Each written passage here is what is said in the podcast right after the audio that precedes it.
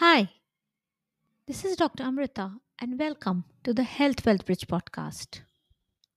The health information provided on this podcast is for general awareness and educational purpose. It doesn't in any way replace a doctor's professional medical advice. Kindly consult your doctor in case of any decision regarding your health and diet. Affected wax, furuncle, and acute otitis media were some of the commonest causes of earache.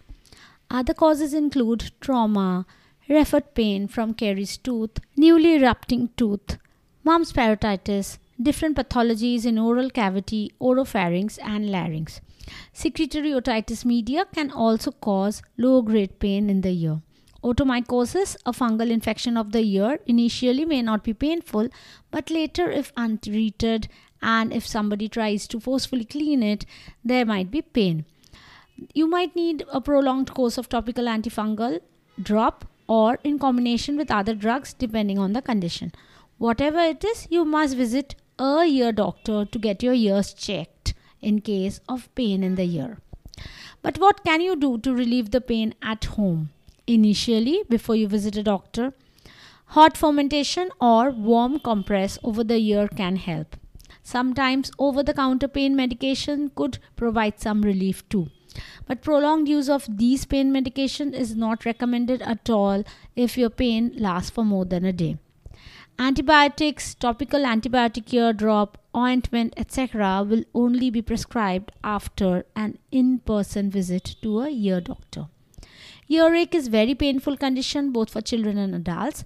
Though 100% prevention may be difficult, you can definitely take some action to prevent many cases.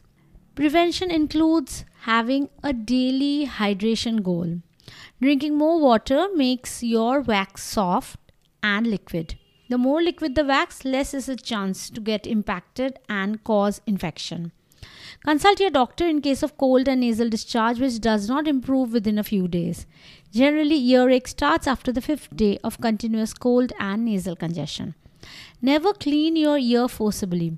It's better to apply a wax solvent eardrop, and it is always better to visit your doctor before you start it.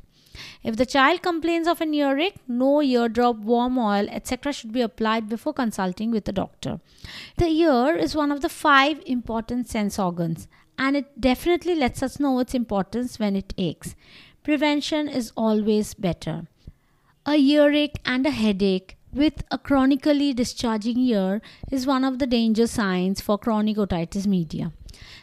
Watery discharge from the ear with earache after a fall or a head injury is also a dangerous sign. If your ear aches with a blocked feeling and reeling sensation of the head, these are all signs of ENT emergency and visit your nearest ER to get treated as soon as possible. You were listening to Dr. Amrita on the Health Wealth Bridge podcast.